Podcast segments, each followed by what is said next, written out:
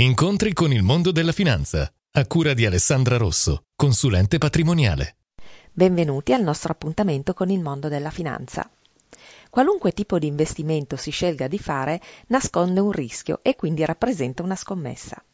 Per esempio, se investiamo in un semplice BTP, stiamo scommettendo che lo Stato italiano sarà in buona salute almeno da quel momento alla scadenza, in modo da incassare sia le cedole sia soprattutto il capitale.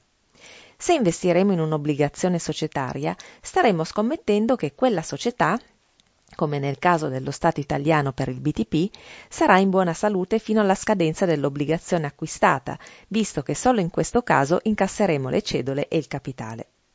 Se vorremmo acquistare azioni di una società, diventeremo soci di quell'azienda, per cui staremo scommettendo sul suo buon andamento e saremo fiduciosi che non andrà in default, quindi che non fallirà altrimenti perderemo il capitale investito.